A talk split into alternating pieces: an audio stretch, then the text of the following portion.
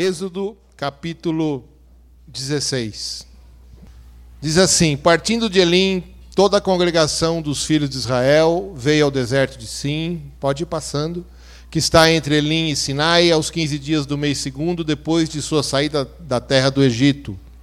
E toda a congregação dos filhos de Israel murmurou contra Moisés e contra Arão no deserto.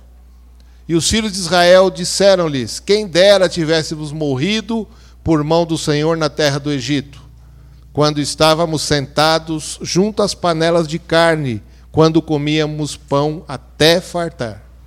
Por que nos tendes trazido a este deserto para matar de fome toda essa multidão?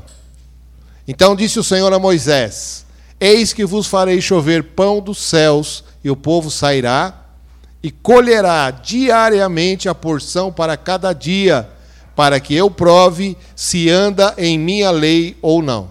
E acontecerá no sexto dia que prepararão o que colherem, e será o dobro do que colhem cada dia. Então disseram Moisés e Arão a todos os filhos de Israel: À tarde sabereis que o Senhor vos tirou da terra do Egito, e amanhã vereis a glória do Senhor, porquanto ouviu as vossas murmurações contra o Senhor. E quem somos nós para que vocês murmurem contra nós? Disse mais Moisés: Isso será quando o Senhor à tarde vos der carne para comer e pela manhã pão a fartar, porquanto o Senhor ouviu as vossas murmurações com que murmurais contra ele. E quem somos nós? As vossas murmurações não são contra nós, mas sim contra o Senhor. Pode passar. Depois disse Moisés a Arão: Dize a toda a congregação dos filhos de Israel: Chegai-vos à presença do Senhor, porque ouviu as vossas murmurações. E aconteceu que, quando falou Arão a toda a congregação dos filhos de Israel, e eles se viraram para o deserto, eis que a glória do Senhor apareceu na nuvem. E o Senhor falou a Moisés, dizendo: Tenho ouvido as murmurações dos filhos de Israel. Fala-lhes, dizendo: entre as duas tardes comereis carne, e pela manhã vos fartareis de pão, e sabereis que eu sou o Senhor vosso Deus. E aconteceu que à tarde subiram codornizes e cobriram o arraial. E pela manhã jazia o orvalho ao redor do arraial.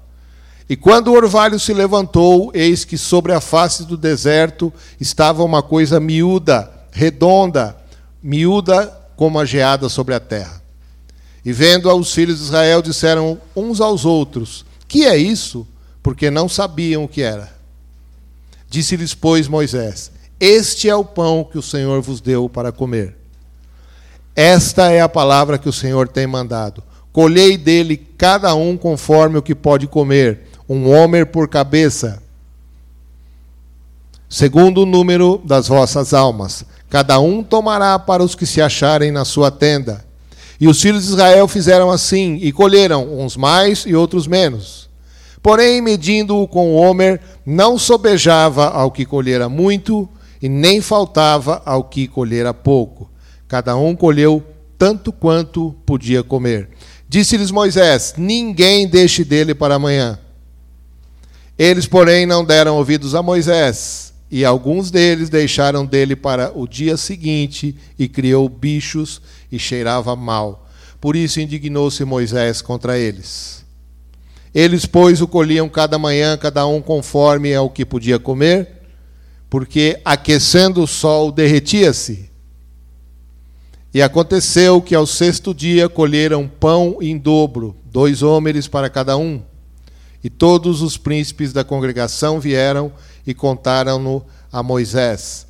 E ele disse-lhes: Isto é o que o Senhor tem dito. Amanhã é repouso, o santo sábado do Senhor. O que quiserdes cozer no forno, cozeio. O que quiseres cozer em água, cozeio em água. Pode passar mais um. E tudo o que sobejar, guardai para vós até amanhã. Só até aí. Queridos, deixa eu fazer uma pergunta. Hoje é um dia que normalmente as famílias costumam se reunir. Alguém aqui almoçou hoje? Pouca gente almoçou, hein? Todo mundo fazendo regime aqui nessa igreja. Glória a Deus. então, queridos, por que, que a gente almoça todo dia? Porque precisa. Se você não almoçar, se você não jantar, se você não tomar café, você não tem sustento. Então, né, na verdade, é, todos nós precisamos de alimento diário. Diariamente nós precisamos nos alimentar.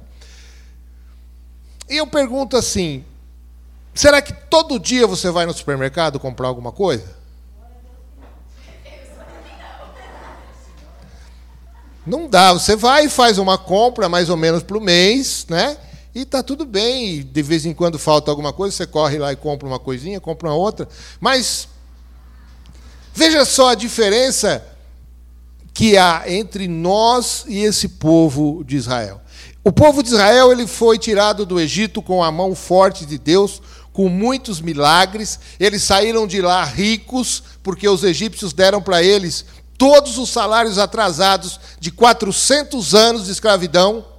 Os egípcios entregaram nas mãos dos israelitas e para que eles saíssem vazados de lá por causa do poder de Deus. E durante a caminhada para levá-los até a terra de Canaã, a terra da promessa, muitas vezes eles murmuraram. No capítulo 15, eles murmuraram por falta de água.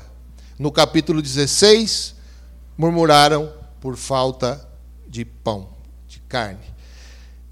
É, então, queridos, no capítulo 15, a gente vê que Deus deu a eles água para beber. No capítulo 16, Deus deu a eles pão e carne para comer. Então, para cada necessidade, Deus se mostra suficiente. As nossas necessidades podem ser diferentes, mas Deus é o mesmo. Então, queridos, Deus suprirá cada uma das nossas necessidades. E assim como esse povo de Israel, ele estava saindo do Egito e indo para a terra de Canaã, nós também estamos numa caminhada, nós estamos indo para o céu. Nós estamos indo para o céu, queridos. Então, nós também estamos no meio de uma caminhada. Então, o mesmo Deus que supriu as necessidades do povo de Israel é o Deus que vai suprir cada uma das nossas necessidades até que nós cheguemos no céu, até que nós cheguemos a Canaã celestial. Mas é, este texto ele nos traz alguns ensinamentos. Então a gente percebe, por exemplo, que Deus ele foi longânimo. O longânimo é aquele que tem pavio longo. Tem aqui alguém aqui que quer pavio curto? Não precisa levantar a mão não. Mas o longânimo é aquele que tem o pavio longo, ele demora para estourar. Demora. O cara pode falar, pode fazer, ele está lá sossegado. É, então Deus é longânimo, apesar de todas as murmurações do povo, ele supriu as necessidades dele. Segunda coisa, o recurso de Deus é sempre inesperado. Da onde veio? Do céu. Ele mandou as codornizes e mandou o pão. Terceira coisa, preste atenção nisso. O interesse contínuo de Deus em nos abençoar Sabe quanto tempo durou o maná? 40 anos. Todos os dias, durante 40 anos, Deus trouxe maná para o povo de Israel. Deus tem um interesse contínuo sobre a sua vida. Outra coisa, o poder criador de Deus do nada apareceram as codornizes e do nada apareceu o maná. O, o, maná significa o que é isso? É uma pergunta que eles fizeram porque eles não conheciam o maná. Então eles perguntaram o que é isto? É algo parecido com manhu em, em, em hebraico e acabou se tornando maná. Então é do nada que Deus pode fazer. Quando você não tiver mais saída do nada Deus pode te abençoar. Fica firme, Deus está continuamente interessado em abençoar a tua vida. Outra coisa, a vontade soberana de Deus. No sábado não havia maná. Simplesmente o maná no sábado não descia. A vontade soberana de Deus. Então entenda que quando Deus quiser fazer alguma coisa, Ele vai fazer e é do jeito dele. Porque a pastora já falou que o jeito dele é muito melhor que o nosso. Todos nós já andamos fazendo aquilo que a gente quis. Muito tempo. E a gente sabe no que deu. Então é hora de nós nos adequarmos ao jeito de Deus. E aí Deus começa a trazer esse, esse maná e ele começa a ensinar algumas coisas para o povo. Primeira coisa, dependência de Deus. Eles esperavam do céu todos os dias a provisão. Todos os dias a provisão vinha do céu. Segunda coisa, eles tinham que se levantar bem cedo e colher, porque se eles demorassem muito, o sol derretia o maná e eles não comiam. Então Deus nos ensina a ser diligente, a ser cuidadoso, a ser zeloso. Ah, e fala também disso de, de, estar pronto. Quando Deus nos chama, nós temos que estar pronto. Que hora que eles tinham que se levantar? De madrugada para colher. Então, queridos, quando Deus nos levanta às vezes de madrugada, preste atenção nisso. Comigo acontece normalmente três horas da manhã. Eu já sei o que é. É Deus querendo falar comigo, ou querendo que eu fale com Ele. Então, esteja pronto para quando Deus te chamar. Ah, mas eu preciso trabalhar, mas nossa, eu preciso acordar cedo. Eu também. E a gente não morre por causa disso, não, querido. Passa uma hora menos de sono, não mata ninguém, não.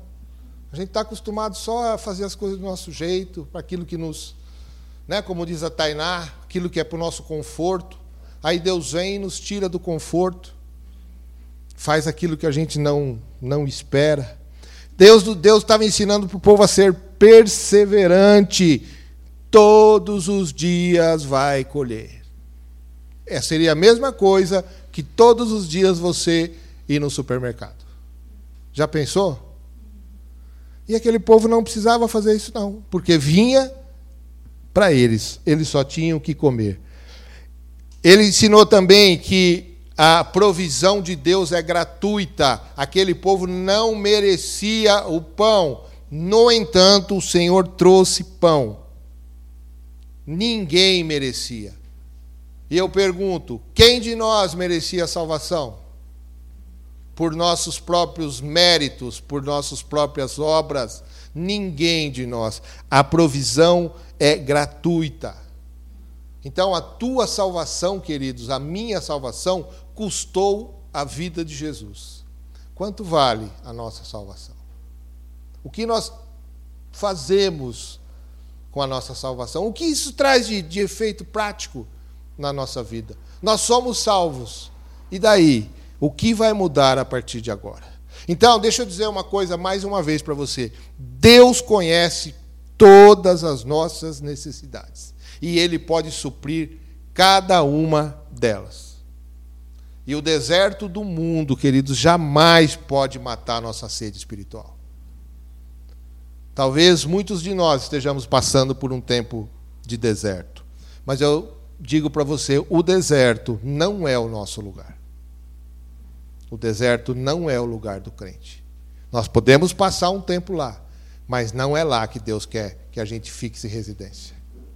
Aquele povo só ficou 40 anos no deserto por causa das murmurações. Quanto mais cedo a gente parar de murmurar, mais cedo a gente sai do deserto. Mais cedo. Então, ah, muitas vezes a gente estranha aquilo que Deus faz, do jeito que Deus faz. Então, aquele povo, a gente viu no versículo 15 que eles perguntam: o que é isso? Nunca tinham visto. Então, muitas vezes nós podemos estranhar o pão. Quando o pão a palavra de Deus, o alimento, ele começa a nos confrontar, ele começa a nos mostrar quem nós somos, ele começa a nos mostrar as nossas dificuldades, as nossas falhas. Muitas vezes a gente não gosta do que está comendo, mas nós precisamos comer assim mesmo, porque certamente, queridos, vai ser muito bom para nós. Quando nós aprendemos que o pão que vem do céu é o que nós precisamos. Não é esse pão que o mundo tem aí. O mundo tem alimento para nós. Tem sim. Mas a gente sabe qual que é o resultado de viver dessa maneira. Então, a gente aprende por causa a, a respeito do maná. Eles tinham que colher cedo. Então, o alimento espiritual deve ser a nossa primeira preocupação no dia. Talvez vocês sejam como eu, que às vezes levanta, acorda, pega o celular e vai ver se alguém passou um zap de madrugada. Ou sou só eu? Está errado, queridos. A nossa primeira preocupação quando nós nos levantamos é agradecer a Deus. Senhor, obrigado por mais um dia. Obrigado porque o Senhor me conservou com vida. Obrigado, ó Pai, porque há diferença entre aquele que te serve e aquele que não te serve. Esse vai ser um dia para que a tua glória se manifeste na minha vida, através da minha vida. Então, queridos, a nossa primeira preocupação tem que ser com o alimento espiritual. Sabe, muitas vezes, quando a gente é, negligencia essas coisas, o nosso dia é uma porcaria. Nada anda, nada, nada vai direito, porque a gente não começa direito. Comece sempre agradecendo a Deus. Faça uma oração, coloque a tua casa, a tua família, a tua esposa, o teu marido nas mãos do Senhor. Coloque os teus filhos. Senhor, guarda a vida dos meus filhos. Segundo, que é, ele nos ensina que nós temos que colher para o nosso próprio sustento, mas também colher para a família. Era só o homem que ia colher, não era a mulher. Então eles iam e, e pegavam o, o, alimento que sustentava toda a sua família. Então, é, falando conosco, homens, nós somos sacerdotes da nossa casa. Nós precisamos prover o alimento espiritual para a nossa família, para a nossa esposa, para os nossos filhos. Isso é nossa responsabilidade. Amém? Vocês estão aí, homens? Amém. É conosco que Deus está falando. Nós temos que suprir as nossas as necessidades é, materiais, as necessidades é, emocionais e as necessidades principalmente espirituais. Outra coisa que nos ensina, ele diz assim: tem que comer tudo o que colher. Não deixe para o dia seguinte, porque começa a criar bicho e cheira mal. Olha só que coisa mais doida. Ó, só colha aquilo que você vai comer, porque aquilo que você não comer vai começar a criar bichos e vai começar a cheirar mal. Isso significa, queridos, decepção. Tem gente que ouve, mas não mastiga a palavra. Tem gente que mastiga, mas não engole. É o famoso crente chiclete. Mastiga, mastiga, mastiga e joga fora. Então a palavra nunca tem efeito. É, é mais ou menos assim: a palavra está na cabeça, mas não na vida. Ela está no intelecto, mas não está no coração. Então, se a palavra estiver somente na minha mente, eu vou ser um intelectual. Conhece tudo. Mas se a palavra estiver somente nos meus lábios, eu serei um hipócrita, porque eu falo, mas não faço. Se a palavra estiver somente nas minhas mãos, eu serei um fariseu. Uma pessoa que se acha justa e que julga os outros. Porém, se a palavra estiver no meu coração, eu serei alguém que ama a Jesus. É, muitas pessoas falam é, de guerra espiritual. Talvez você já tenha ouvido falar de guerra espiritual. Mas o que é guerra espiritual? Em suma, é você atar a palavra de Deus ao seu coração. Porque aí, queridos, qualquer batalha espiritual será vencida por causa da palavra. É meditar e assimilar os ensinamentos e princípios da palavra de Deus. Satanás é derrotado pelo testemunho de Jesus e pela palavra de Deus. Está lá em 1 João 2,14 e Apocalipse 12, 11. Outra coisa que a palavra nos ensina, ele diz assim: vocês vão colher seis dias, mas no sétimo dia vocês não vão colher. O sétimo dia é o sábado. Nós não guardamos o sábado como um dia né, da semana. Mas o princípio, na verdade, queridos, é o mesmo, porque quem se alimenta durante a semana tem algo para dar para Deus no domingo. Quando a gente vem para o culto, essa reunião, ela é popularmente conhecida como um culto. O culto é para Deus, o culto não é para mim. Então, quando as pessoas perguntam, foi bom o culto? Claro que foi, porque eu vim cultuar Ele. O culto não foi feito para mim, a palavra não foi feita para o meu gosto, os louvores não são os que eu gosto, não são os que eu quero, não são os que eu acho que são bons, porque não é para mim, o culto é para Ele.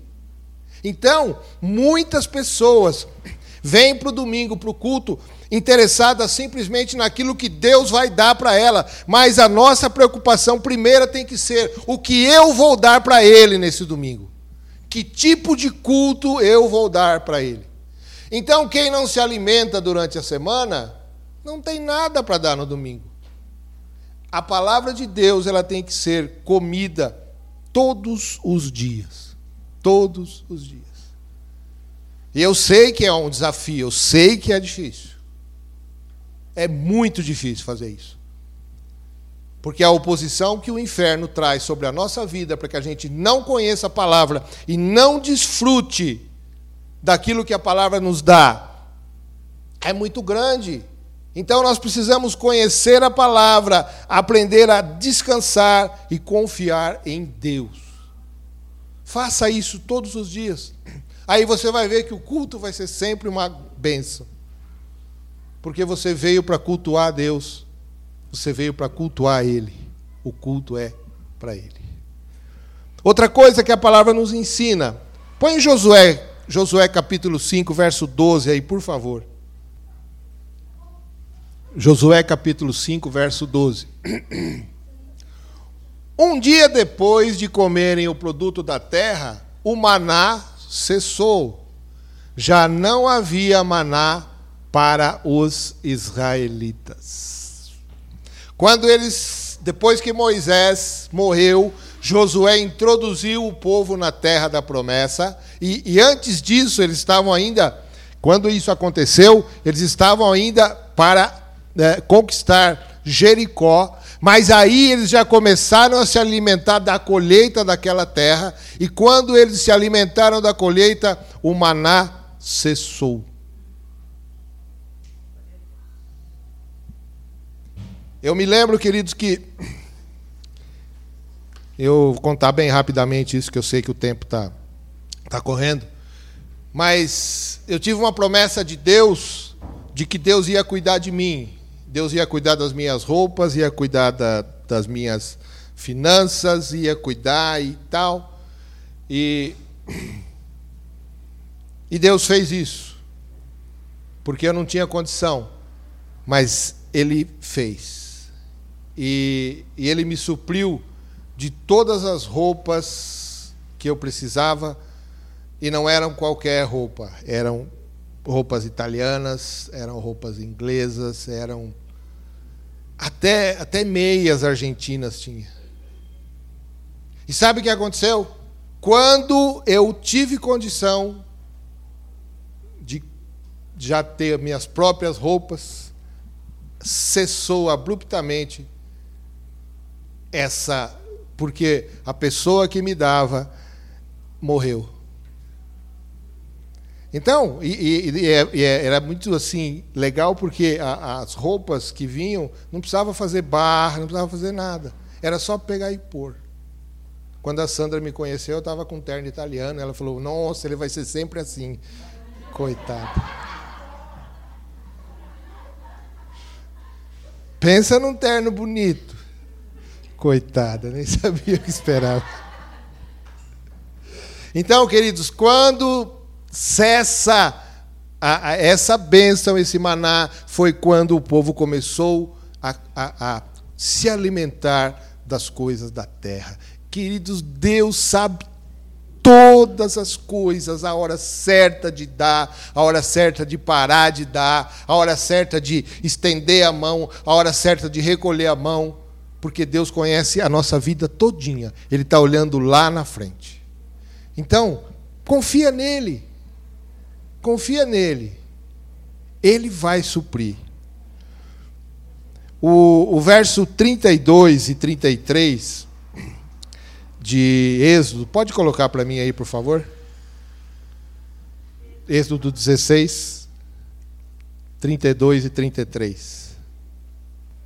Disse Moisés: O Senhor ordenou a vocês que recolham um jarro de maná e que o guardem para as futuras gerações, para que vejam o pão que lhes dei no deserto quando os tirei do Egito, para que seja conservado para as futuras gerações.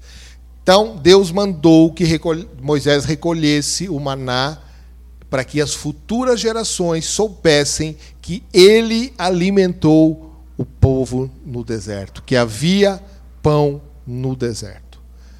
O maná físico cessou, mas o maná espiritual nunca cessou.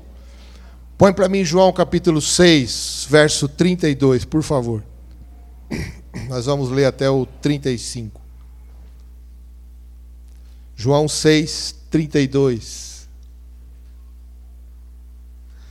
Declarou-lhe Jesus: Digo a verdade, não foi Moisés quem deu a vocês pão do céu, mas é meu Pai quem dá a vocês o verdadeiro pão do céu pois o pão de Deus é aquele que desceu do céu e dá vida ao mundo. Disseram-lhe ele, disseram ele, Senhor, dá-nos sempre desse pão. Então Jesus declarou: Eu sou o pão da vida. Aquele que vem a mim nunca terá fome, e aquele que crê em mim nunca terá sede. O maná físico cessou, mas o maná espiritual não cessou. Jesus disse: Eu sou o pão da vida. Quem crê em mim não terá fome, e quem crê em mim não terá sede. Vamos colocar de pé?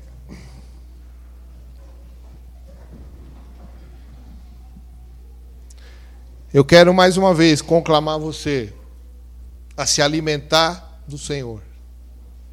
Se alimente dele todos os dias.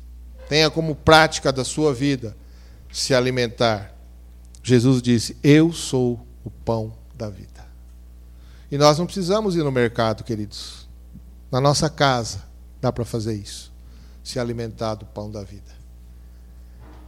Para que a gente tenha sempre o suprimento que a gente precisa.